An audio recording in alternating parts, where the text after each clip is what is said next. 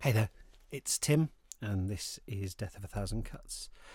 As you well know, you don't need me to tell you that, but I'm going to tell you anyway. I don't even know what I was doing. I'm so used to recording these these intros uh, at night when my daughter's asleep in the next room that I forgot that I'm recording this in the day, and so I don't have to. Hello, uh, I guess I just like doing that voice. It sounds intimate in a uh, non well, it's a bit, bit creepy. I was going to say non-sexual. It's definitely non-sexual, but something can be non-sexual. And cre- this is not how I planned to open this episode. So what I'm basically trying to say is, hi. I don't forget the other stuff that I said. I suppose I could edit this out. Um, if you're hearing it, then I haven't bothered uh, because I wanted to get on with some writing. But welcome if, if you haven't run away already. Um, this is another one of my chats with the author Kirsty Logan, who I've wanted to speak to for a long time, and she's been away on writing retreat, not deliberately to avoid me, um, just because she wanted to, because she was writing, uh, but kind of we've been kind of going back and forth for a little while, and finally we got to get together and have a chat, and she was her first novel. Um, is called the it, uh, her debut is called The Gracekeepers, and it came out around about the same time as my first novel, The Honours. So, and it's and it's and it's fantastical and really kind of like rich and dreamy. And we talk about it a bit and she's got she got like an amazing pull quote from Ursula Le Guin on the front of the book who's like my favorite author. So immediately I was like, okay, I'm going to like this. And of course I did. Uh, but we talk a bit about fantasy, we talk about niches, we talk about fairy tales. She's also put out a collection of short stories called The Rental Heart and Other Fairy Tales. She's been nominated for and also won various prizes. She talks a little bit about you know, writing stuff that might be weird, might be niche. She talks a little bit about writing it, what what a fairy tale is, you know, and how you start to engage with those and how you write them in a way that's also true to your own life. And, and we just we just have like a good old gab as well. That's the other thing is I really felt like talking to talking to Kirsty. It's quite like you know, I and I sometimes get to the end of interviews and have this kind of like vulnerability hangover, where I realise I've just been, just feels like I've had like a really nice natter on a phone call with a friend who I haven't seen in a while. Now, in a lot of cases, including this one, it's someone who I've never met before, and have and, and, only know through their work. And that makes me really happy to think of that. Of course, they may get off the call and think, God, well, that was uh, interesting. He's a bit much, but it was lovely talking to Kirsty, and I had a really and, and just she actually, I don't want to do her down by saying, "Oh, what a lovely person." Also, really insightful and acute and penetrating and exact and very funny and self-effacing, but also just like brilliant and um, you know, it just I just felt after the conversation and listening to it back back through it when I was doing some light edits. I, I, I just feel like someone's put an electrical current through my brain and I felt like about 20% more awake and 20% smarter just from listening to her talk which is which is a which is a great quality for someone to have. And now you get to uh, exploit her words in exactly the same way by listening to that chat but before you do just to remind you, if you enjoy today's show and the work that I do on this podcast, which I love doing but does take a lot of time, um, is genuinely, I hope it comes across, but it's genuinely one of the one of the great joys and unexpected pleasures in my life is doing this podcast. I love it. Uh, does take a lot of time though. Uh, so if you'd like to support it, then please consider buying my book, The Honours, my novel, The Honours. Of course, my uh, new novel, The Ice House, is coming out next year. But in the meantime, uh, if you would like to support me by getting the honours, I, I would. I, it's available online. It's available in ebook. It's available in audiobook format. Any of those, from wherever you want to get it, that's most convenient to you. Um, I'd really appreciate that, and I'd love to hear what you think about it if you read it, and if you have read it, uh, whatever you thought of it, it would help me a huge amount if you went on to Amazon and left a review, or left a review wherever. Um, though leaving reviews so other people can see the work and see that other people have read it and make an informed decision um, is a massive thing that you can do for authors that won't cost you anything.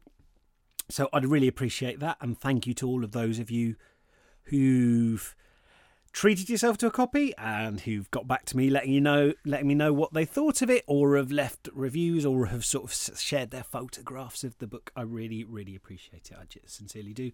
Um also buy the books of um the authors that we have on this show. If any of them sound like the, your cup of tea you know we all we all rely on basically people picking up our books reading them and enthusing about them, and I, you might not realize how much power you have as a reader to to, to change to change people's lives. I mean, it's no it's no smaller than that. The fact that people buy my books are what allow me to do this now. They are what allow me to sit down and have an idea for a story and write it down, and that, and this be my life. And it's such a joy, and it's only because of people making the decision I'm going to I'm going to have a read of this. I'm going to try it out. I'm going to check it out from the library or I'm going to buy it or whatever.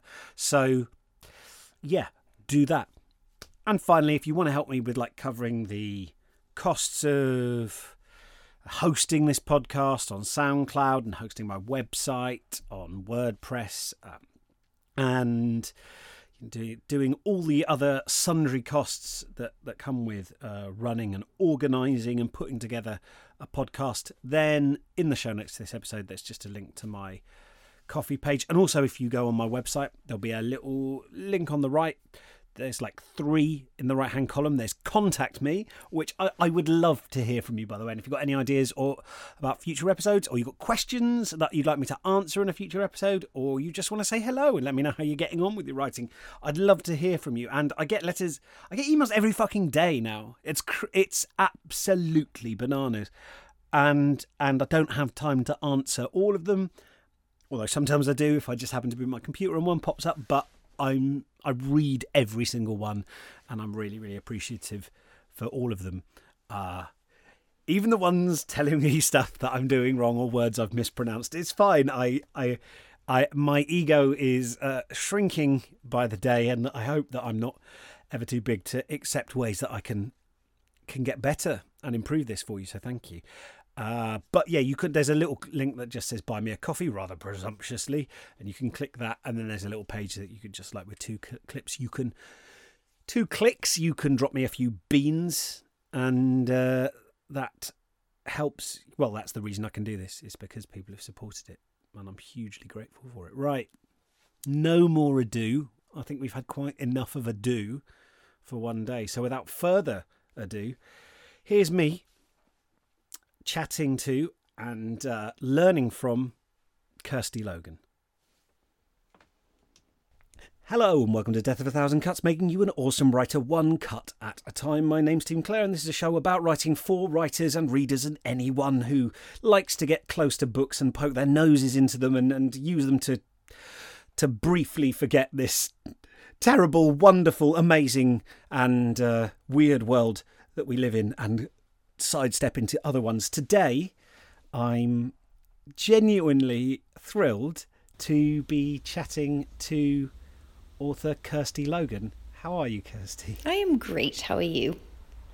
I'm super, super well. I'm a little bit sweaty for this late in the year. I feel like we're only like three weeks off the beginning of Christmas jumper season. Don't say it. Don't say the C word. I'm sorry. It's too early. Um, I'm so excited. Um, but um, yeah. Otherwise, I'm super super great. And I have you just come? Is it true, or am I uh, mistaken that you've just come back off a writing retreat? This is completely true, and everything I'm about to say is true, even though it sounds like it's from a fairy tale. I promise it's true. I just spent a month in a castle, which is it's a genuine castle. It's like living in a National Trust house, and also it has got a separate library building up on a hill, which has got an orchard outside it, which is full of plum and apple trees. So, what you can do is go and read some books and then go outside, take some plums off the tree, eat them. Um, there might be deer going past, there might be some rabbits. I, honestly, I felt like I was in a film. It was incredible. I would, I would, I, that sounds so nice that I would become paranoid that some dark second act was about to, to kick off. I mean, it didn't while I was there, but maybe it'll come. never And- say and- never. And what, and, and what we can I ask? What you were? Were you working on a particular thing there, or I was. I was starting a new book. So what I like to do, if if I can, um, is every September, if possible, I try and go away on a residency for a month. Um, and I either, if I'm ready, I start a new book, or if not, I kind of work further on a, whatever book I'm halfway through. So I was starting a brand new novel, uh, which I hope eventually will become my sixth book. Uh, so that's what I was doing.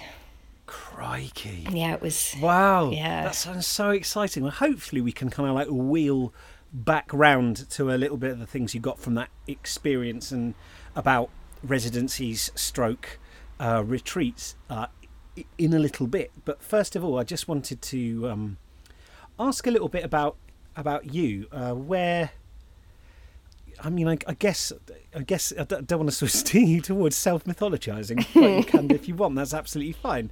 Um, where do you come from, and how did you get here, being an author? Oh, such a big question.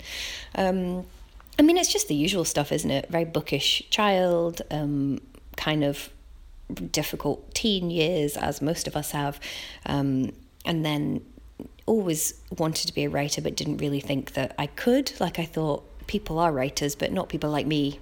And it was only really when I was in my early twenties that I started to think, well, actually, someone writes these books that are on the bookshelves, so why shouldn't I be one of those people that writes them? Um, so that's when I kind of started to take myself more seriously and I started to write with an eye to being a kind of proper writer. And then it only took me another nearly 10 years to actually have a book out. Um, so, yeah, it was, uh, on the one hand, I suppose it all happened very quickly, but on the other hand, it took a very, very long time. Uh, But I mean, there's there's no kind of secret. I didn't. If if there's a secret key or a magic password, I certainly didn't learn what it was. It was just a case of you write something is quite bad, you figure out what's bad about it, you go back and write something slightly better, and you just keep doing that until you're kind of a good enough quality that someone wants to publish it. Really.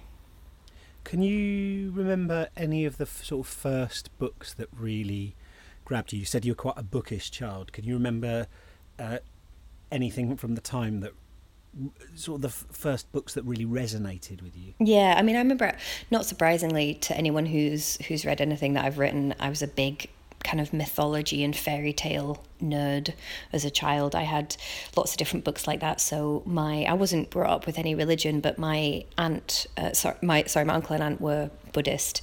My granny was Christian, so they would give me these different books. So I had like books of Bible stories, I had books of Buddhist stories, I had um, They're so good. I, I all more of them people should great, read yeah. the Buddhists, like m- different Buddhist mythologies from like Theravada and Mahayana kind of.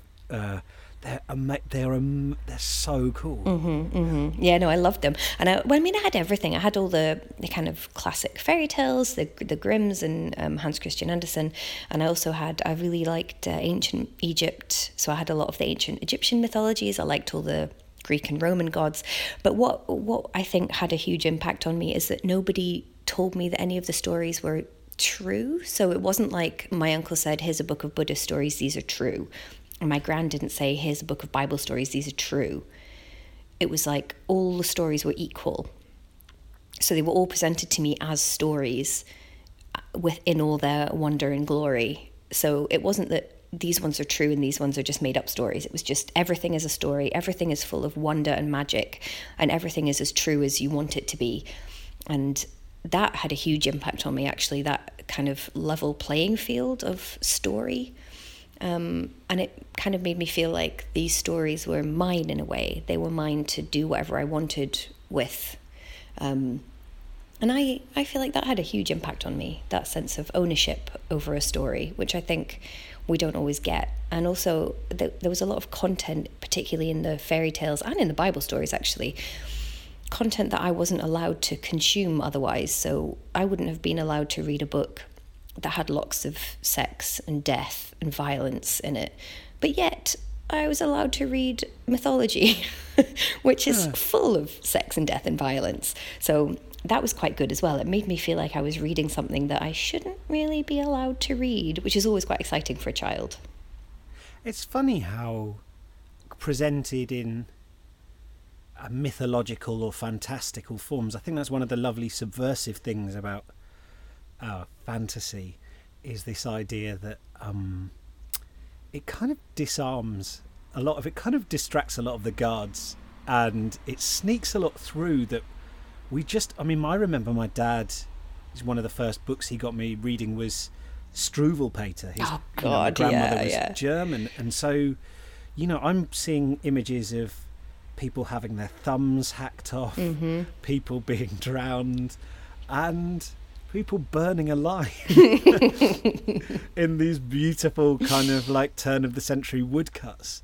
Uh, but I never, never occurred. It didn't occur to me at the time that this was necessarily. You're. It's like you say. You just kind of accept it. That's part of this kind of oeuvre that you're, you're reading, and it all kind of smushes together.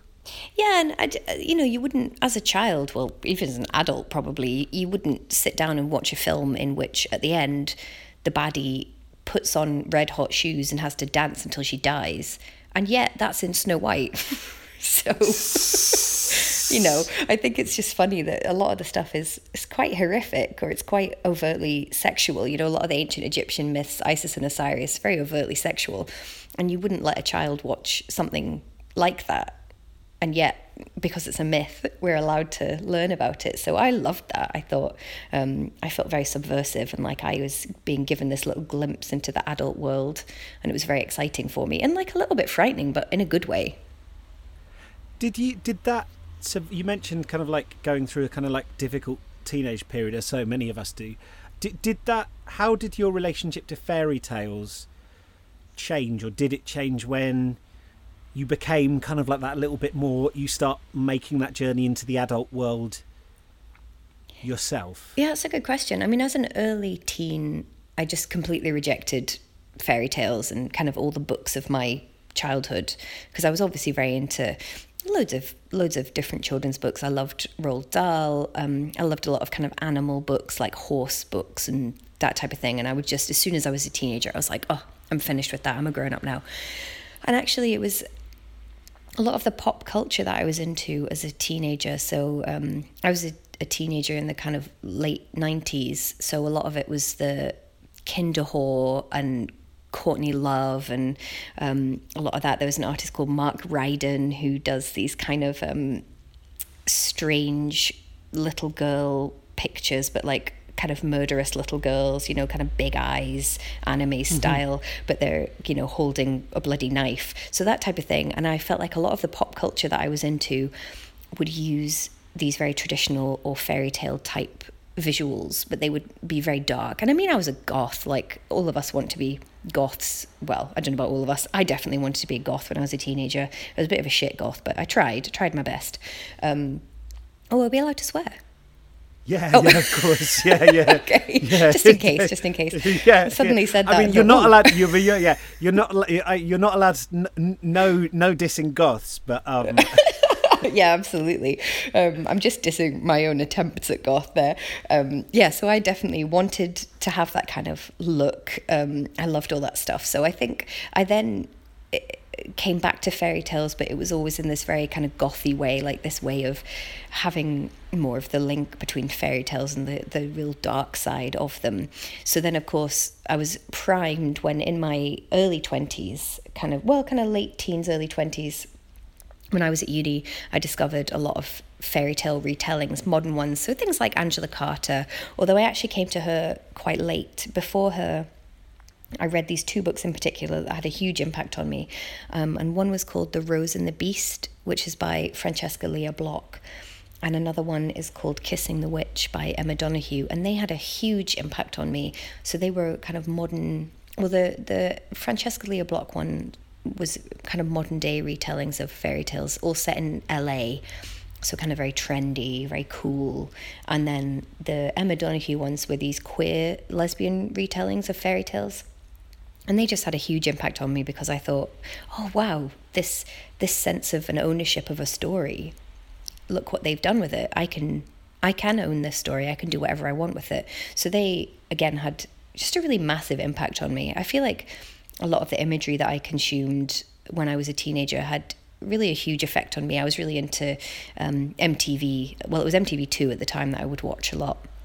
And a lot of the visuals in the music videos were so inspiring to me. Actually, that's what I wanted to do for quite a long time is direct music videos. Um, I really like that, the format of them, uh, the kind of length of them as well. I feel like as a short story writer, that type of length of narrative is really appealing to me. So loads of stuff like and they just often loads have of quite a lot. Music videos have got that wonderful thing of having. I'm, I'm sorry for using such like a wanky, uncool term. um, I'm just it's just who I am. But like they've got quite and because I had an interview with um, I had a chat with um, I'm not blaming him, but Andrew Cowan uh, on on Monday, and mm-hmm. who who studied under Angela Carter actually at oh, wow. UEA. But um, uh, he was but we talk about that idea of like semantic gaps and space for the reader to flow in and inhabit a story and make their own interpretations and the amazing thing about like music videos is you've got that combination of like a song which like has lyrics and uh, a, a melody which suggests a mood a tone and then you've got this video but like there's a lot of ambiguity mm-hmm. and there's a lot of just imagery and iconography and I always felt when I was watching those things. I mean, I, I, remember, you know, I used to just go into my dad's study and read his copy of the Beatles' illustrated lyrics, and there was lots of kind of like weird pictures in there. A lot of the songs I hadn't heard at the time, but it allowed my imagination to kind of really flow in through all those kind of like mm. grikes and clefts and kind of like irrigate these weird landscapes that people had made for me. I love that semantic gaps. See, I still, as an adult, I love stuff that I don't really know what it is. Like, I've got, I don't know what you would call this. I really like things that are spin offs of other things, but I haven't seen the original thing. So, you know, like if there was a, a spin off novel of something, of a TV show. Yeah. I would I would read the spin-off novel, but I haven't seen the TV show. Uh, so you so you don't mean you don't mean like Mork and Mindy? Which is like I haven't seen that. A, it's the Robin Williams vehicle where he's a it's a TV show where oh, he yeah, plays an no, oh, alien. I do remember that. And yeah. it's a spin off of Happy Days. Is it?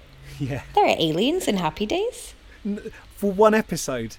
Robin Williams appears for one episode as Mork in Happy Days, and then it was made into a spin off. Oh. Sorry, I don't. There's I didn't, no you know, reason for me that. to crowbar that, that piece of trivia into. I quite, I quite like that. I've learned something today. No, but so, but so but it'll be you, things like you know if there's like a say there's a book about the the particular art of a video game.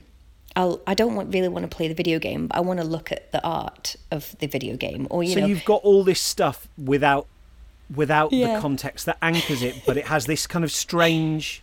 um but it has it, it but it must have be because it has then this strange unity of theme, right? Because it, it all comes, it all has an inner logic, but you just don't know what that inner logic is. Well, exactly, because the fun part to me is then I get to make up the inner logic. So I, I get to see, it's almost like you're only reading the footnotes of something, and you get to say, or you get to imagine what the body of the text is. You're only seeing the notes, or you're only seeing the kind of edges of something.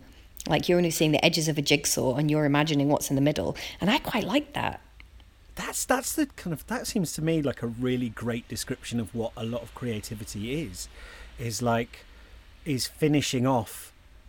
It's like you find like a bit of a letter kind of like blowing down the street with the end torn off or the beginning mm, torn off. Mm-hmm. and to to to to kind of like end that kind of like that like yearning in your head for completeness you have to invent the first half yeah, I like that. And I just, I don't really like things that just give me everything. I don't really like narratives that tie everything up in a nice, neat bow at the end. I mean, of course, I like it in the way that we all like it because it's very satisfying. But there are certain books or certain films that at the time I really enjoy them. And then later, if someone says, What was that about? I'm like, Oh, I've forgotten. Because it's all nightly, nicely tidied up at the end. So then it's not an open loop in my head anymore. So it just gets, I'm like, okay, job done, tick, bye, and it gets pushed away. Whereas if something is not, not if it's completely nonsensical, but if there's just some unanswered parts, some unanswered questions, it kind of keeps it in my head and it keeps me thinking about it. So then it, to me, it's a mo- much more vivid. It feels more like a joint creative process between me and whoever wrote it or made it or painted it or whatever the situation is.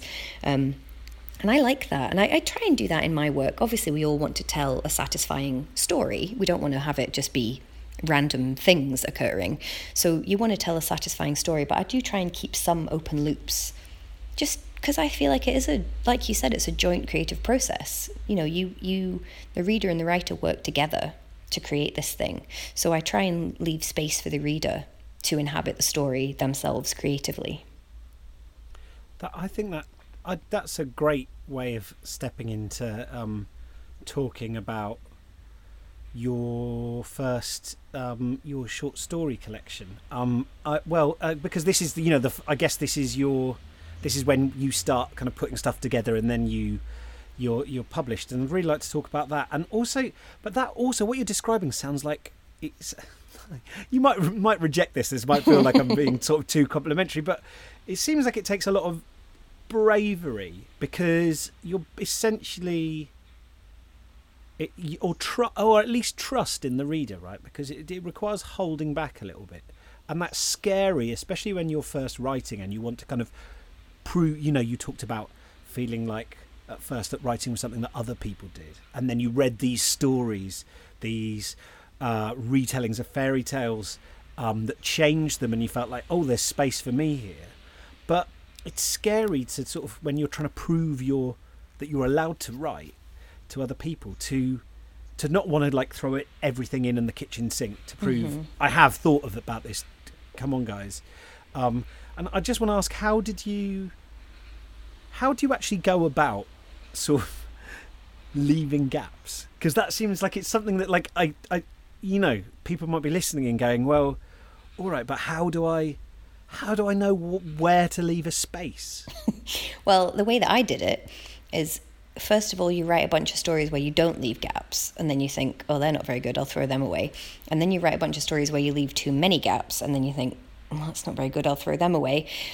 And then hopefully, eventually, you find the right middle ground for you, which will be different for everyone. Um, that's how I did it anyway. It, you know, I'm making it sound like it was my plan all along, and it really wasn't. It's just something that I've settled on from having written many hundreds of not particularly good stories and hopefully finally settling on some that are all right. So yeah, it's not it's not a grand plan and there's no formula that I'm aware of anyway. It's just I imagine it's like cooking or something that you just you just know if it tastes right or you know if you're trying to make a display or so today I did the new I volunteer at Oxfam and I did a new Halloween window this morning. So hmm. you know you just look at a display and you think oh that either looks balanced or it looks unbalanced. And you just from experience you just learn if it looks right. So for me the same with a story. You just write a bunch of stories and you learn because either you give them to people and they go yeah I'm not an idiot. Don't I wish you wouldn't write a story to me like I'm an idiot, or they go, hmm. listen, I've got no idea what's happening in this story. And that's how you learn. You learn to just parcel out the information in such a way that, you know, you want to be, it's on a tightrope, and you can either slip into confusing or you can slip into boring. And what you want to do is try and be neither. You want to try and be somewhere in the middle.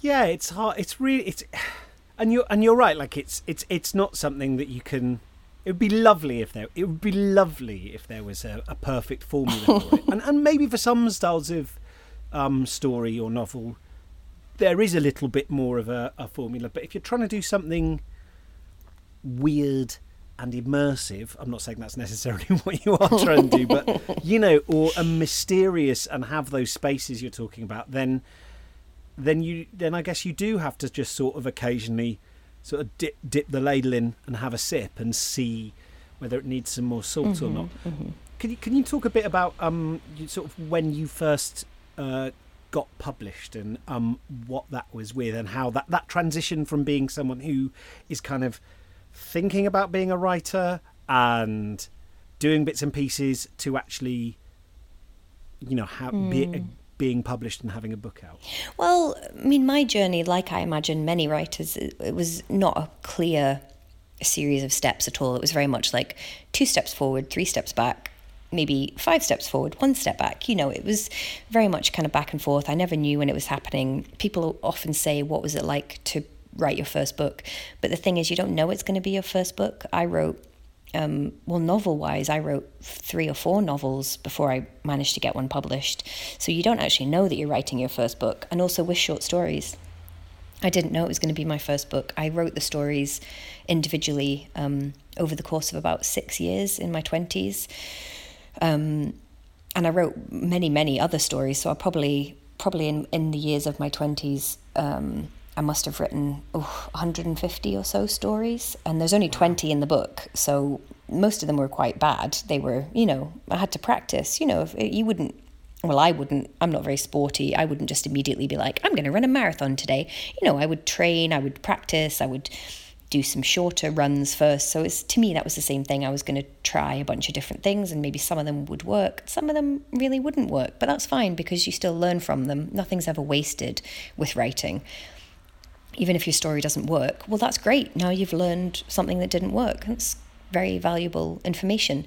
Um, so yeah, over over the course of those years, I just wrote a lot of stories, um, and I saw a call for a prize which was for a debut short story collection.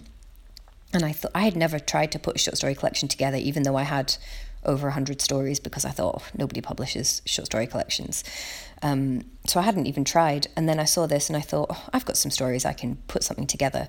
Um, so I just put a, put quite a few of the stories together that seemed to have a similar theme or kind of links between the stories and sent that in, never thinking I would get anywhere with it. And um, it won that, that contest, and that's how my first book came out. Um, but in the meantime, wow. I had been writing novels as well. Um, I wrote quite a few novels that were fairly bad. I finally managed to write one that was um, good enough that I could kind of get past the barriers of, of a couple of editors and a couple of agents, but it wasn't quite good enough. You know, it was good enough that they would read it, but they kind of said, you know, you you could write a very good book, but this is not it. Which, of course, at the time is hard to hear because you've just spent a year, two years writing this thing. Was that and um, was that a process? Was that one of those things where they kind of gave you some feedback? You tried to rewrite it a bit, gave it back to them, or or were they just saying to you, not this, but something in the future? Yeah, that's basically what they said, and I knew they were right. I think quite often, well, for me anyway, I feel like quite a lot of the time I think maybe I can get away with this. Like I know it's not as I know it's not my best. I know if I really pushed myself harder I could do better. But maybe it's good enough and it's not. It's not good enough. If you can push yourself harder, why would you not push yourself harder? As long as you can do it safely, whatever your own um, mental health um, comfort zone is. Obviously, don't absolutely bash your head against the wall doing something. But, you know, I knew that I could have worked a bit harder and I just was being a bit lazy. So I knew that they were right. I think maybe if I hadn't agreed with them, it would have been a bit harder. But I knew that they were right, that it wasn't the best that I could do. And I had been in a rush and I was so desperate. I remember that hunger. Oh, it was agonizing, just that desperation because I had been working so hard for so long and I mean, you know, you're taking small steps forward. Maybe you're getting some. I had some stories in magazines. I had won some short story contests, and it's great and it's so encouraging, and you need that to keep you going. But I would just think, oh, but why? Why can't I have a book? I want a book so badly, and you're just did, so did hungry. ever, did you ever suffer when you're feeling that kind of hunger? Did you ever suffer from a sort of jealousy of other writers? Did I ever? Are you kidding? As if it's gone away. absolutely, absolutely. Of course we do. You know, there's always going to be somebody who's working faster, working better, they're having more success, they're winning a prize that you wish that you had won.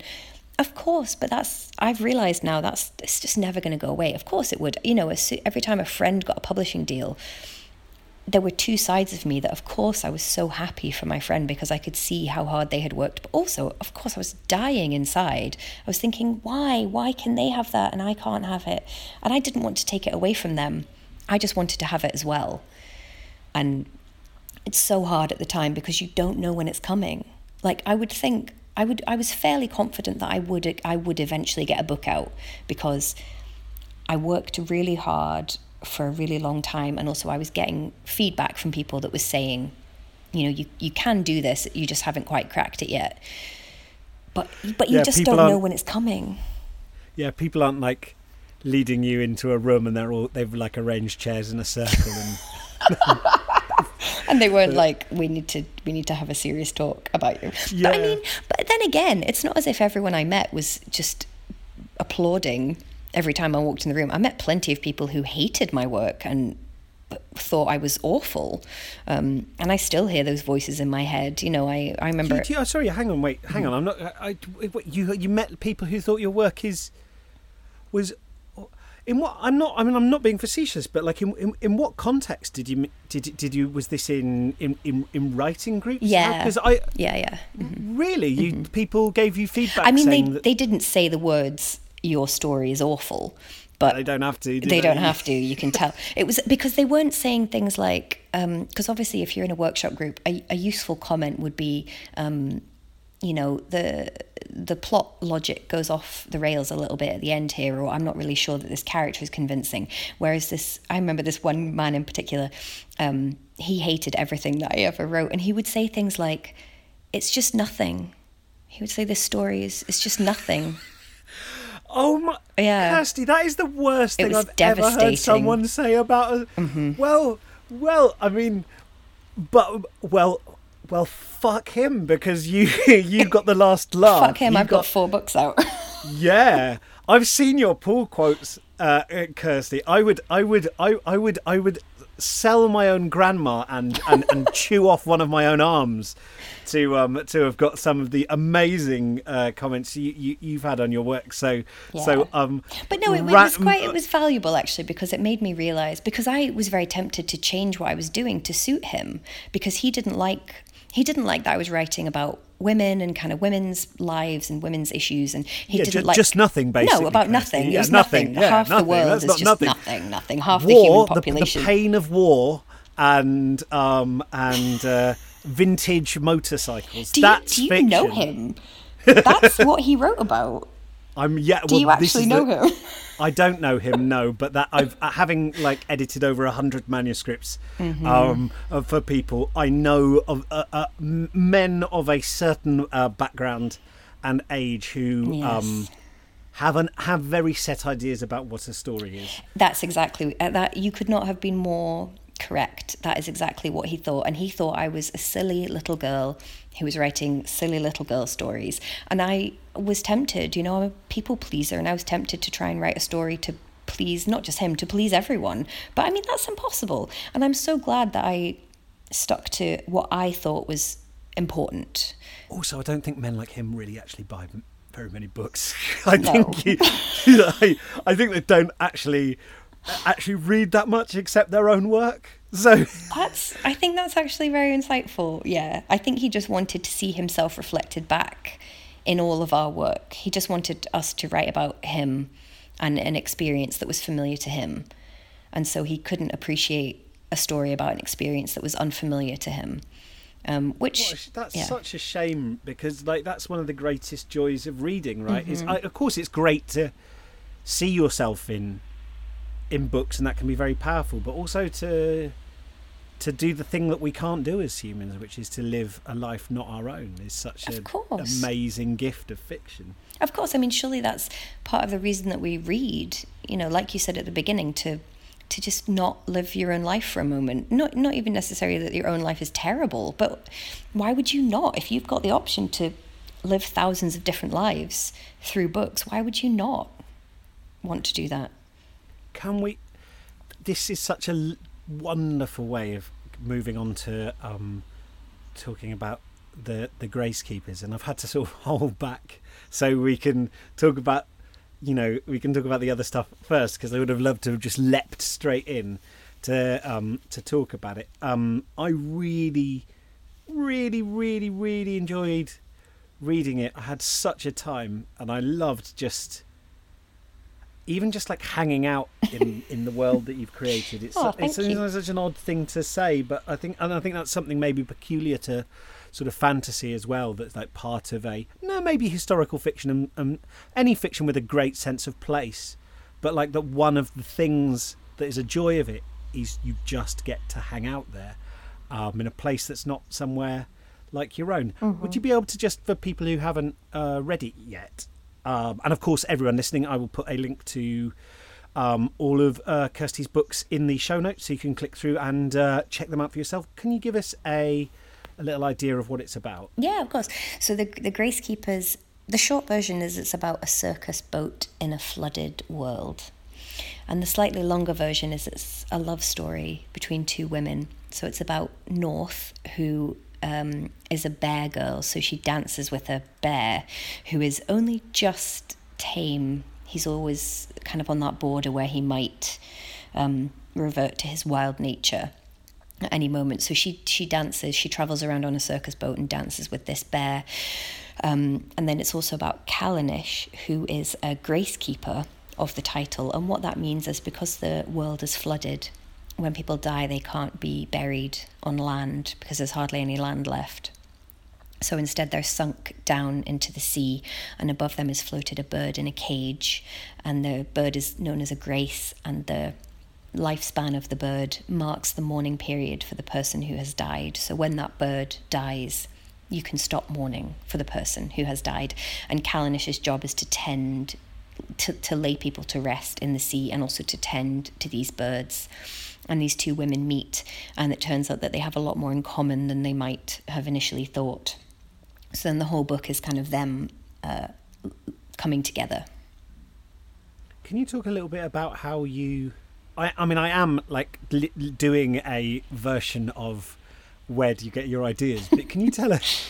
Which I actually think I would defend as a as a perfectly valid valid question, but where did you start to get the idea for this world, and especially those like really lovely specific bits of culture that exist within the world? Mm. See, I think it's actually, again, it's one of the questions that people slag off a lot. But again, I think it's quite a good question. I think the problem with the question is that every idea comes from a different place. So every story idea comes from somewhere different. So it's quite a difficult one to answer unless people are talking about something very specific.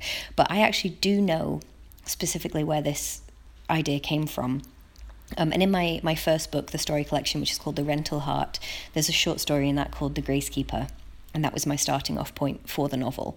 And I remember where the idea for that came from. And it was about a year after my dad had died. And he died very suddenly, and he was very young. He was only 58. And um, I was out on a boat and I saw um, a, a life buoy, which was a, a light with a cage on top of it, obviously, so that the glass of the light wouldn't smash. But I, at first glance, it looked like a bird cage, and I was thinking, oh, that's interesting. I wonder why there would be a bird cage at sea. And because obviously grief and mourning were very much on my mind still, I just had this idea that it would be a grave marker and that the bird would represent the person who had died and would represent the, the period of mourning for them. Um, and that was kind of the spark of the whole book, really, was this, this image of this bird in a cage in the middle of the sea. Um, which isn't a real thing, by the way. I, I do get asked, you know, which myth is that from, or is that some kind of practice in somewhere in the world? And it may be, but I don't, as far as I know, it isn't. As far as I know, it's not a thing that has ever happened or has ever been done. I may be wrong and I just haven't come across it. Um, but as far as I know, I just made it up.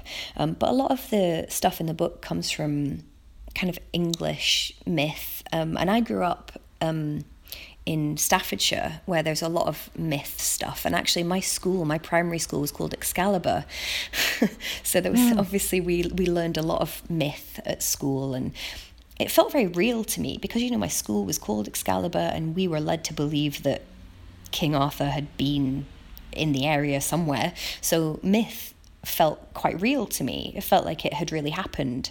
Um, so a lot of that fed into the book. So in the book. Um, the circus is called the Circus Excalibur, and the ringmaster's wife is called Avalon, which is from the King Arthur myth, and it's very subtle, but part of the relationship between the ringmaster and his wife and his son is kind of taken from part of the King and, Arthur and there's myth. a and there's a and there's a bear, right? Mm-hmm. Mm-hmm. Which is you know that that's like Arthur means bear. Does am I did I imagine yes, that? or- no, that's true. And the, do you know, there's so much stuff that I didn't mean as well because I got this weird email that was from well, a very pleasant email, but don't yeah, I got the person's some listening. twat wrote to me. no, it was a very nice email, and it was from someone saying, "Oh, this this is so clever because you've called the character North, and then you've also got Callanish, and if you go to where the Callanish stones are, if you look north, then the constellation of the Great Bear." And I was like, "I didn't mean any of that." But I mean, I wish I was that clever. Holy shit. I did not intend that, but I mean, I if I was that clever, I would be thrilled. Um, so it's funny the way that things all come together, and it's even things that I didn't really intend. Like, I found out later that Avalon, so the island of Avalon is the kind of um, afterlife in this in the in the King Arthur legend. Um, but I found out later that Avalon actually means Isle of Apples. Yeah. And at the very beginning of the book, um, we meet the character of Avalon as she's eating an apple. Um, and obviously, because there's hardly any. Was that an accident? Yeah, it was. Yeah. I didn't realize. shit. I didn't realize. No, but but the thing is, okay, so like I don't want to get too I don't want to get too sort of like mystic about it, but I guess when you there's so many signs and signifiers. As soon as you start dealing with myth and fairy tales, so many objects become imbued with this significance. Mm-hmm. We are it that, that it's actually more, I think, a it's just the way that that kind of text encourages us to to read it, and we understand that we're reading on we can read on more than one level, and and and, and so even when these things are unintentional, I think you're kind of like you're you are kind of plumbing into this these archetypes and this secret sort of code where those kind of happy accidents are much more likely and maybe that mm-hmm. some of them come intuitively And I just think as well, we absorb so much, and even if we're not consciously aware of things, of course they come into our creative process. Like I hadn't realized when I was writing this book that when I was a teenager, I absolutely loved the Philip Pullman books, the Northern Lights trilogy, and of course that's all about a girl and a bear, and I hadn't made that conscious connection at all. But of course, when I sat down to write my book, from having read and loved that book, you know, everything that we read, everything that we love, everything that influences us, I think it's all inside us somewhere and it might come through in a way that we're not really conscious of. So probably I did read somewhere that Avalon was Island of Apples and I just forgot about it. But it was in there somewhere. I think everything that we learn stays in our heads somewhere. But isn't it amazing that when it comes, that's the beauty of writing, is that, and then it, when it comes out, it kind of comes out in this something that feels very like magic. It does feel like magic. It's exciting, the creative process. I mean, it's agonizing sometimes, it's horrible, but it, it does feel like magic. And sometimes you have that moment where it just comes together. You just, you, you realize that all these things that you've done tie together in a way that you didn't plan. But some part of you did plan it. I like, I don't believe in a muse. I don't believe in any kind of external force at all. I just have huge respect for the human brain. And I think we do things without realizing it constantly, constantly. So I always think, you know, when a story comes together and we think, wow, I really didn't plan that. Like, uh, you did plan it. You maybe just didn't consciously plan it, but you knew what you were doing deep down, I think. Uh, yeah, that's. I mean, that's in um, Ursula Le Guin's book of essays, uh, "The Language of the Night." That's where it kind of takes the title from. Is uh, that fantasy, writing fantasy, does and myth and fairy tales use this the language of the night. This language that's a little bit more this kind of way of talking in symbols, in archetypes, in dragons and swords and hmm, magic hmm. rings that is plunging into the plung, is kind of plumbing into these young Jungian archetypes, and I realise how much of a wanker I sound as these words are coming out of my mouth. But uh, but of course, Ursula Le Guin doesn't comes across as incredibly in, in, entrancing and erudite when she talks about it because she's brilliant. But um, but you the the, the these things that you are kind of throwing open the hatches and and, and, and kind of calling to the strange beast down in the hold of the ship to kind of come up and and and, and, and pilot it overnight to some strange island. Like there's this there's this sense in which you are handing over i think when you are writing fantasy if you are really doing it if you are if you're properly buying into it um, which I, th- I don't know. Maybe maybe you wrote this in an incredibly cynical way, but like my impression is like that actually in that by kind of giving yourself to it, you do engage more than maybe some other types of fiction. Mm-hmm. Um, those deep kind of like intuitive recesses of the subconscious brain. Yeah, absolutely. I mean, I don't do anything cynically, really. I am painfully sincere. Um, nothing that I do is sort of market minded or anything. Also, because when I was writing this novel, I didn't think it was going to be my first novel. I'd already written four novels that had gone nowhere. So, as far as I was concerned, I was like, all right, then, let's give it another go. Maybe I'll crack it this time. Probably not, but I'll give it a go. So, I didn't know. You, you don't it, know what's going to happen with a book. Was it hard to write? I mean, they're all hard, aren't they? They're horrible. Why would anybody write a book? It's a nightmare. Um, yeah, it was hard. But I mean, it was amazing and horrible at the can same time. Can you break? Can you? Would you mind elaborating on that on a bit? Because uh, on that for a bit, because I know that some people who listen have a real, you know, at the beginning of their writing journey. That makes it sound ominous, doesn't it? But you know that they've they've written a couple of tiny little things, but they've never sat down to try and write a book. And you're saying it's horrible. Why you would? And I know you're kind of. I can hear you like laughing. I know you're joking partly, but I also know because I've written myself that you're not in any way joking. Mm. So, what does that mean that it's a horrible process? Why would anyone do it? And at the same time, it's amazing. Well, I mean, I should probably, yeah, of course, I am joking. I should put a caveat on. There's a lot worse jobs that you could do. I'm not working down a mine. Like, I don't mean to be a little, you know, soft little pixie being like, oh, woe is me, I have to sit at a computer and type things. It's obviously not hard in that way. Um, but it's hard because you don't know what you're doing.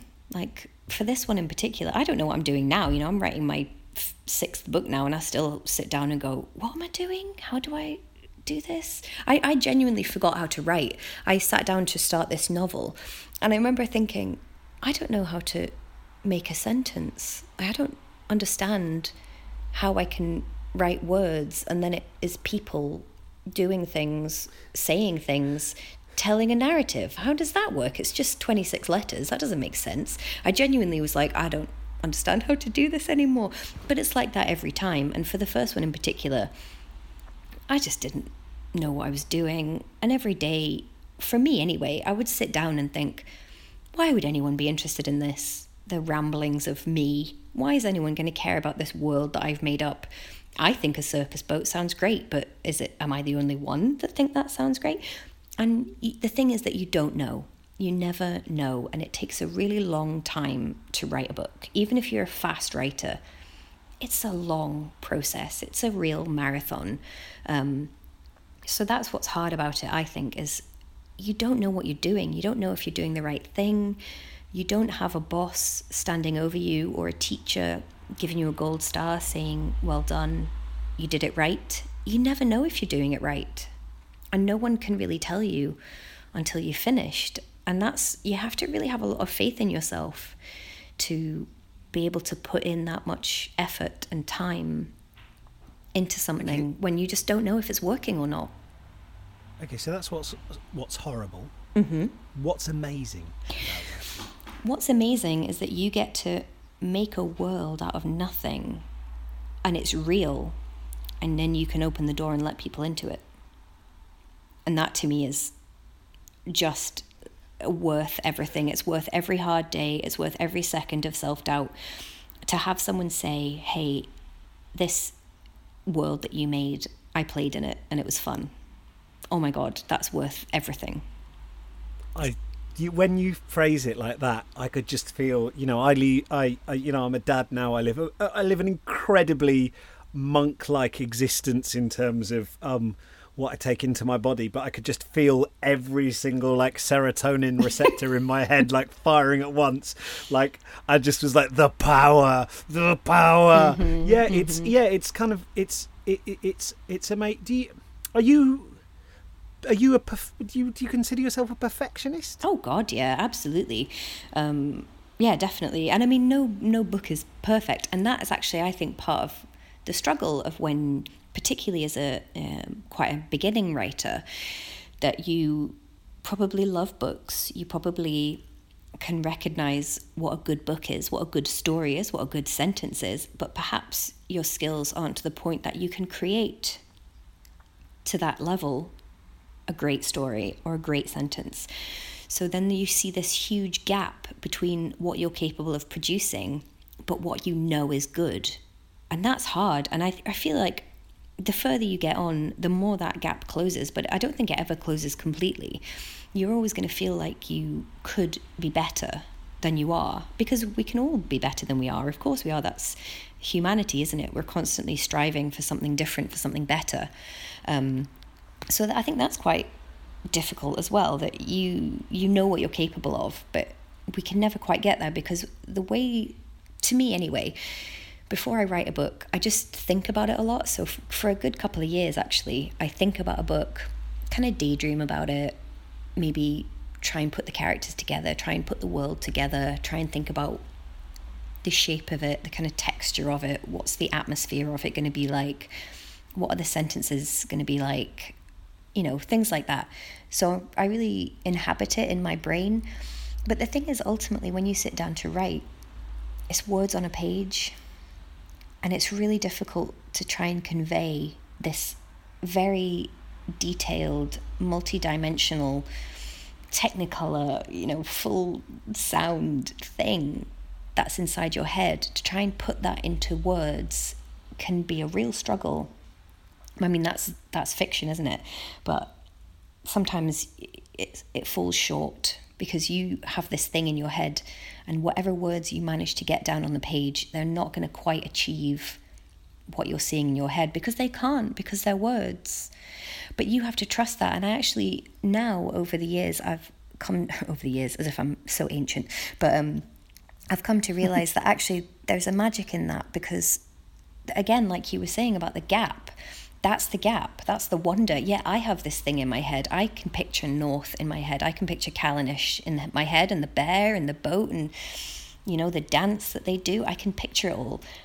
And probably what I've managed to put down in words isn't exactly what I'm seeing in my head, but the joy of it is then the reader gets to make their own picture in their own head.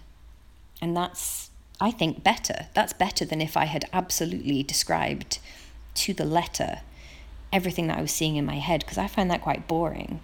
I like for them to be able to engage creatively as well. So, yeah, this yeah, is me it, trying to think this through and trying to let go of my perfectionism a little bit.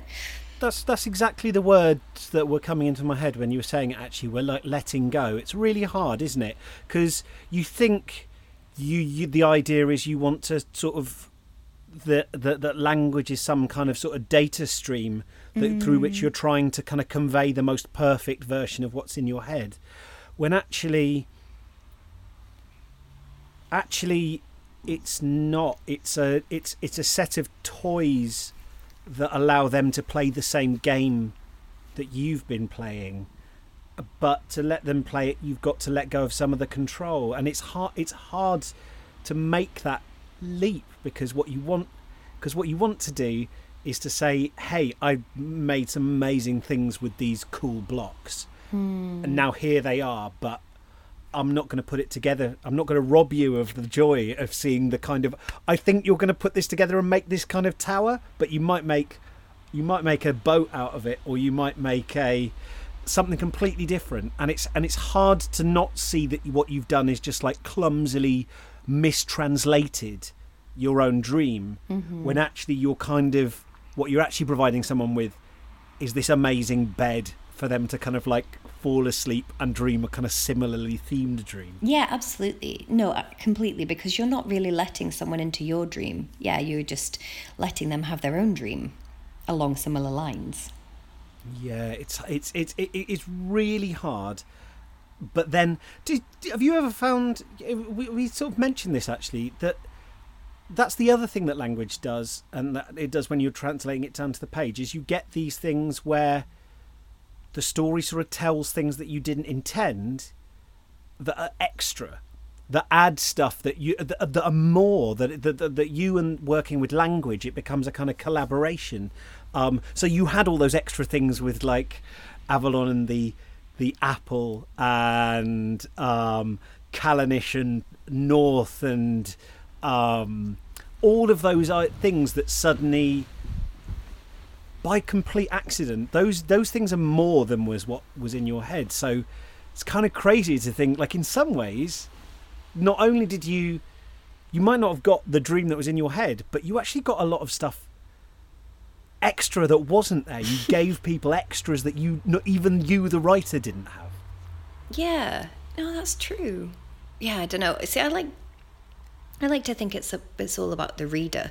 Like i never tell a reader that their interpretation is correct or incorrect. Because you know i'm sure you've had this. Someone comes up and says oh i think you know it's about this or i think that this thing happens. Is that right? And i'm always like if you think it's right then it's right. And that sounds like i'm being glib but i'm not. I just firmly believe it doesn't really matter what i intend.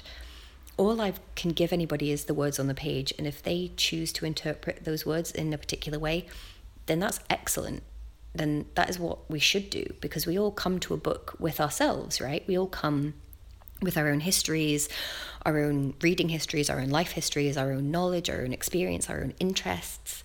And I just think that's great. Like I some sometimes people say to me, "Oh, I just wish the whole book had been set at the Grace Yard with Callanish." And then I have other people say, "Oh, I didn't really like the Grace Yard part. I just wish the whole part had been at the circus." And it was just about North and the bear. And it's just people bring different things to it. People are interested in different things. And like you say with the blocks, we can't choose how people put that together. But that's the joy of it. That's why reading fiction, I think, is a collaborative process. Yeah, and as soon as you have any more than one character, people are gonna people start picking favorites mm-hmm. It's like come on, which is nice. I mean, I guess it's they're engaging with it, but it's funny funny to me how how people then think that think that uh, uh, like a helpful comment is uh, is telling you is telling you that half half your book wasn't really to their taste, and you have to kind of keep a smile on your face. And go, oh, that's really thank you. Yeah. But you're right. Like it's very and it's very gracious of you to not to to recognise that there was still you know that they're not they're not they're not having fun in the wrong way just because they are engaged with certain bits over other bits. No, and I think you, I... you don't. Oh, sorry. Go ahead. Um, uh, you you go ahead first, and then I'll I'll come in with my supplementary question. Well, I was just going to say, I think sometimes we don't really know what we're writing. I mean, we know, we know what we think we're writing, but other people may interpret it differently. So, for example, when I wrote The Gracekeepers, you know, my I had had some stories published, and I I think was perceived as if I was perceived as anything, it was a quite a niche writer you know, I was a queer writer, I was a feminist writer, I was a fantastical writer. So I fit into this certain niche, which was like not mainstream. You know, I wasn't going to be a Richard and Judy book club book, but that was okay with me because other books suit that niche and I suit my niche. So I thought that's yeah, fine. But, the, but doing... the Richard and Judy niche is like is is like sh- dedicated shelves in every W. H. Smith uh, like hundreds of thousands of sales. Like you, you say, oh, there's like a niche and there's a niche, but like one of them gets like TV time and reviews, and one of them is like, oh, you're writing this kind of weird little thing. This, yeah. you know, like the guy said, it's it's nothing, or at least it's or it's somehow indulgent. But like see, I... what you're writing is somehow indulgent, and what those books are doing it's not that that's equally valid. They're actually more, but that is the kind of thing that actually gets me really fucked off, and it's how we like internalize that thing as well. Do you know what I mean? See, I, that, I quite liked it. Maybe because I was a teen goth, I quite liked being niche. I quite liked being an outsider. Um, I thought it was cool. I thought I don't want to be mainstream. I want to be the weird goth girl in the corner. That's who I am. But it's difficult for me because um, uh, my mum tripped over a um, uh, uh, an Alsatian in a pub in Cirencester and um, broke her well broke her teeth and um, oh. she was helped up by Richard Madeley, um, who was there with Judy Finnegan, and they were both really really nice to her. So I can't quite get into the counterculture of being against Richard and Judy because they were really, really lovely to my mum and oh. emailed her to check she was all right. And so I've always like been like, oh, they do seem quite nice. no, I'm, not, I'm not against them by any means. I just didn't think it was for me. Like other people are into it, and that's it's like anything that I'm not into. I'm not into long distance running or Catholicism or um, you know reality TV shows, but people are into them, and that's cool. And I don't think it's better or worse than what I'm into. So it's not that I thought it, I was above it. I just thought that's not my niche, and that's cool. Like we all have our own niches that we fit into, and that's not mine. However, the the point is that I was wrong basically. So I wrote this novel that I thought here's my little kind of niche fantastical feminist queer novel that will be in my little fantastical niche feminist queer thing, you know and then you know the book sold and it was on it was like radio 2 book club it was a waterstones book of the month it was in heat magazine you know so i thought oh my god we don't know what we're doing. We think we're doing a certain thing. We, we think that we're doing this weird little niche thing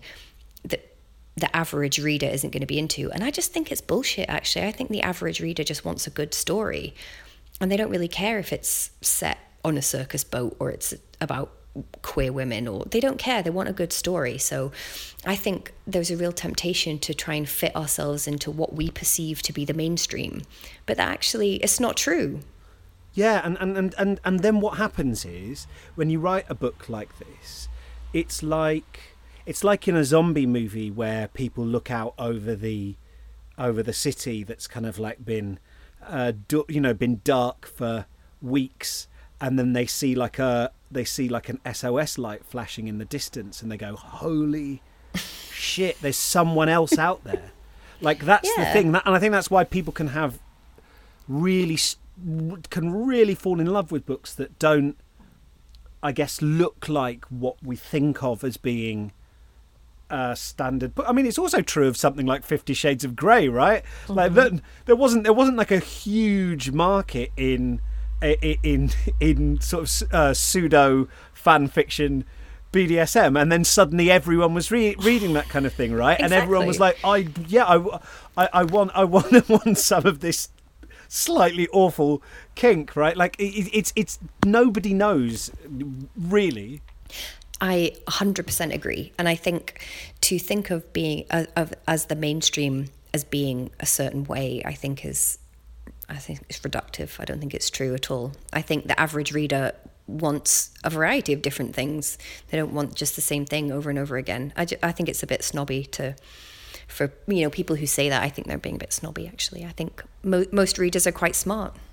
It did, maybe uh, do tell me if I'm wrong, but it feels like it took you a while to get there because when that guy said, "This is, you know, this is this is just kind of nothing," part of you was mm. like, "Oh yeah, I am oh, I am writing sort of self-consciously weird stuff. I am sort of not not fitting in. I am kind of doing writing wrong. Maybe I should take you know take a completely new direction. Um, so it feels to me like you'd part you'd partially, at least at first, internalized that as being that it, it wasn't that hard for someone to convince you that, that that might be true. That what you were writing was a bit was a bit odd. Oh, of course. I mean, if someone criticizes something about you that you don't already think is true, it doesn't. I don't think it really bothers you because it doesn't. It doesn't hit a bruise. Where if someone has found something that's already damaged and presses it, of course it's going to hurt. Of course. Otherwise, I would have instantly forgotten what he said. Um, but because I already thought that it was true, of course it got to me. And I think, I mean, we all, I think, feel that pull of like, oh, we could be more successful if we did X thing. You know, I, I think, oh, maybe, maybe my books would be more successful if they were about a man and a woman and not two women because there are more straight people in this world than queer people. But that wouldn't be true to me. It wouldn't be the story that I want to tell. Like, I honestly have, maybe this is naive, but I've never compromised what I want to say in a book. And perhaps I would have more mainstream appeal if I did compromise certain things, but I don't think so. I think we just have to do what we do because I think readers know when something isn't genuine, and I don't think that they like it. Or you might have, or you might have, you might be quite capable of churning out stuff that has means nothing to you, um, and you would have to cart that those books around with you all your life, reading them out to people, people coming up to you and going, "Oh, Kirsty, I'm, you know, I I read some of your earlier stuff, a bit weird, didn't really get it, but I love, I love your this amazing." Uh, uh, this amazing Second World War romance you you wrote, where the man goes behind enemy lines on his on his um, Triumph motorbike and uh, and, uh, mm. falls falls in love with the uh, sexy French woman. I think it's so so good, and I thought the and, and you you know you and it, they. It, it's not that there's anything wrong with that kind of narrative, but you would have just you would feel nothing.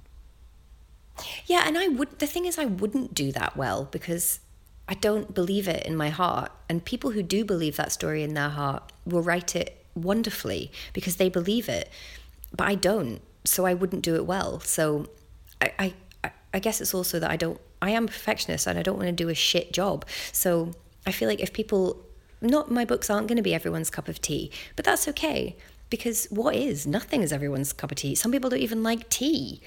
So, you know, you can't you can't have th- something that suits everyone. So at least I can stand behind what I wrote and say, do you know what? Maybe it's not for you, and that's okay. But I was trying something. I was trying to say something that I thought was real and true and important and maybe it's for you and maybe it's not but at least i can like you say i can cart my books around and hold them up and say i believe this wow and can you um i was wondering to sort of um, not not that um, everyone listening is sort of wants to ruthlessly strip mine your years of graft purely for um, their own gain, and they're like, "All right, fine, Kirsty, we're all really happy for you." But like, would tell us the stuff that is going to make us be able to do books. And actually, I think loads of that, actually, of course, is I, I know people are going to be so inspired by just that permission. I'm just, re- I'm actually really thankful that you've said all that because I think it's so important for people to hear because it's true, and it takes some of us a long time to get to that level of acceptance where we can go, all right, I'm just going to fucking just go for this. I don't care if people think I'm stupid because I love this in my heart, and I think that takes it's a wonderful place to get to. Even though, of course, like you say, it doesn't make the perfectionism go away because now it matters. Mm. Now you're writing something you care about. You don't want to fuck it up, you know. So that can be hard. Can yeah. you? T- I just wondered if you could talk about any lessons that you've learned from this period of um, retreat that you've been on. Um, any things about the writing process that are still fresh in your mind that you might be able to um, share with us, however fragmentary. Oh God! I mean, I have to say the thing about accepting who you are and what you do is I wouldn't say I'm there. I'm say I would say it's something that I'm working on. I think I've taken steps towards it, but I, I'm not there, and I, maybe I'll never get there. Maybe maybe we never get there. Then what do we do? We just die once we've accepted ourselves. like once we've achieved inner peace, what then? Nothing. So I don't think we ever really get there. Um, but all we can do is keep trying to get there. Um, I mean, the the main thing that I try and tell myself is just do what you do. Just do the thing that you do. Maybe people are going to like it, and maybe they're not. But you still have to do it because, you know, best case scenario, you you write something that you don't really believe in, that you didn't really care about, and people love it it's always going to, like you say, it's going to ring false for you every time. Every time someone says, I loved your book, a part of you is going to go, why? In your heart, you're going to be like really you're resenting go, them, going, you idiot. Yeah. Yeah, you will. You'll think they're an idiot. Whereas now, like, again, like, even if someone says, I really hate your book, I'll be like, well, that's cool. Like, it's not for you. I don't, like, I don't think it's poor quality. I don't think it was written cynically. It, I tried my best. And if it's not for you, then that's okay maybe something I write in the future will be for you, or maybe it won't be. And that's okay. There's enough books, there's enough writers that there will be something that that person loves. But I mean, again, you've got me on a good day. So maybe next week I'll be like, oh God, I'm a shit writer. What am I doing? So I don't think we ever really, you know, I do mentoring as well. And someone asked me recently, um, when will I get past the self doubt? And I was like, I mean, you tell me because I haven't got there yet. So I don't know if we ever get there. But then I also feel like, what is the so so okay one my number one piece of advice would be just do do the thing that you do like learn who you are as a writer which you can only learn by writing a ton of stuff and getting some hopefully helpful feedback on what's working and what isn't so learn what you want to say and how you want to say it and then just keep trying like keep constantly pushing yourself keep trying new things allow yourself the space the mental space to just try something and if it doesn't work just don't beat yourself up because it's always part of the process that you just try something, maybe it works, maybe it doesn't work.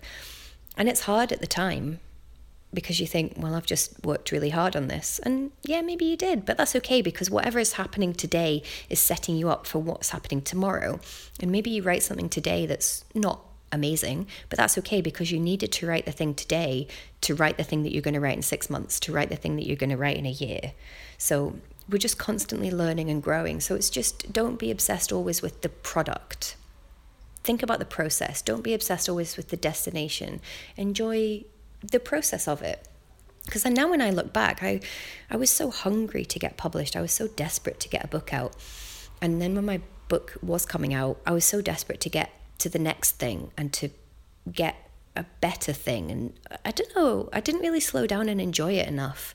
So just enjoy the whole thing because now I look back really fondly on my pre published years and I think, God, what freedom that I could say whatever I wanted on Twitter and I could guarantee that nobody would ever ask me about it because I had about five followers and it was great. And I could write anything I wanted and I didn't hear the voice of a snarky Guardian reviewer in my head saying it back to me.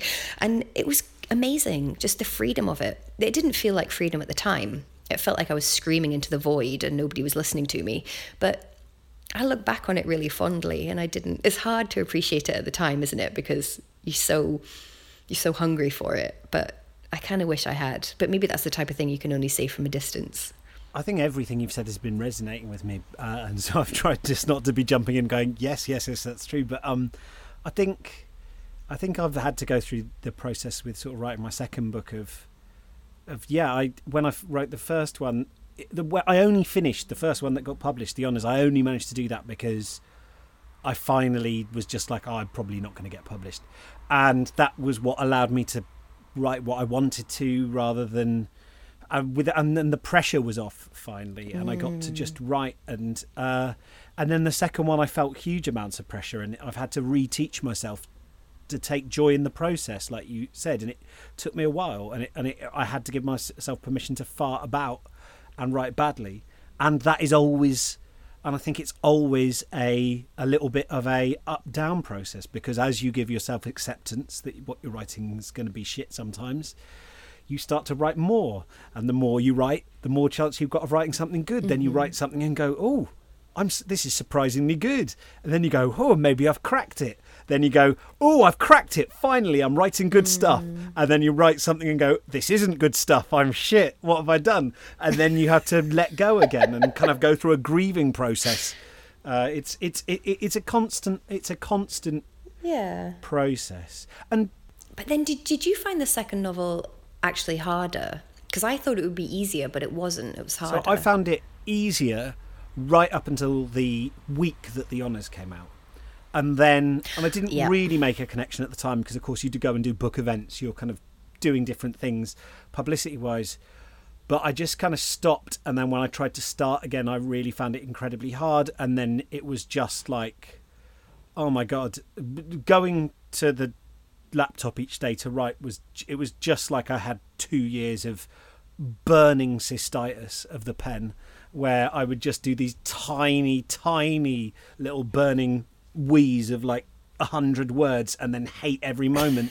Sorry for using. that. I have felt like God, what a metaphor. Yeah, but like it's it's just like it was just it was horrible and I hated it. I hated it and I hated it and I hated myself as well. And I, I was really, really, really miserable. Um, and I just felt like I was failing everyone around me and awful. And it's just taken a process of going, well, either I'm going to give up writing or I've got to go back and work out why I did this in the first place. And it's for all those reasons you've mm. said. It's about the process rather than the product. It's about sitting down and just being amazed that we can kind of just bullshit and stuff comes out. I know. Can you? Isn't that crazy that you just make like my wife? So she's got like a I, I would refer to as a real person's yeah. job. So she's a she's a teacher. She works with um, children with um, severe and complex needs. So it's like a real a serious grown up job. And you know, sometimes she she respects my work so much, and she's always supported me completely. But sometimes she's like, just give yourself a break. You know, you literally make things up for a living. And I was like, fuck, I do. I need to appreciate how magical that is. Literally, I just make things up because sometimes I say that as a joke. You know, if someone says, oh, "I really liked your book," I go, "Oh, thanks, I made it mm. up," and but it's I actually think that's really magical that I made up this thing, I made up this place, I made up all these people, and yet people pay me money to be like, "Tell me about this thing that you've made up," which is like my dream. See if someone had said to me as a child, "One day you'll just make things up and get paid for it," I would be like, "No, that's crazy." Don't, that's impossible. That's not a job. Well, maybe at five, I would have thought it was a real job, but at 10, I wouldn't have believed that that was a real job that really existed. But it is. So, for all I'm saying, oh, it's hard and the self doubt and the, you know, diff- various things are difficult, just the wonder of that, the wonder of just you get to make stuff up and then share it with people.